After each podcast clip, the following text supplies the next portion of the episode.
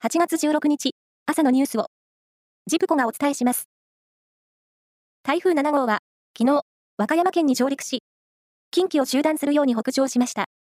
また、気象庁は、東海地方では、今日午前にかけ、線状降水帯が発生して、大雨災害の危険度が急激に高まる可能性があるとしています。今年度の最低賃金を決める各都道府県の地方審議会で、新たに、埼玉、千葉、愛知、京都、それに、兵庫の5つの府県で、時給が1000円を超える改定額となったことが分かりました。これにより、最低賃金が1000円を超えるのは、8つの都府県となります。先月、正社員でテレワークを実施した人の割合は22.2%で、新型コロナウイルスの流行が本格化した2020年4月以降で、最も低くなったとする調査結果がまとまりました。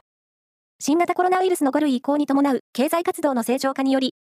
オフィス回帰が進んだ形です。一方、テレワークで働いている人の継続希望は81.9%と過去最高でした。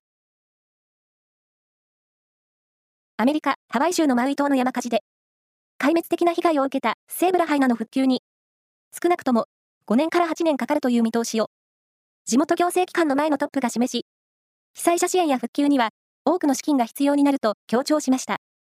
一方、ハワイ州のグリーン知事は、山火事の死者が99人になったと明らかにしましたが、死者は最終的に合わせて300人の規模となる恐れがあります。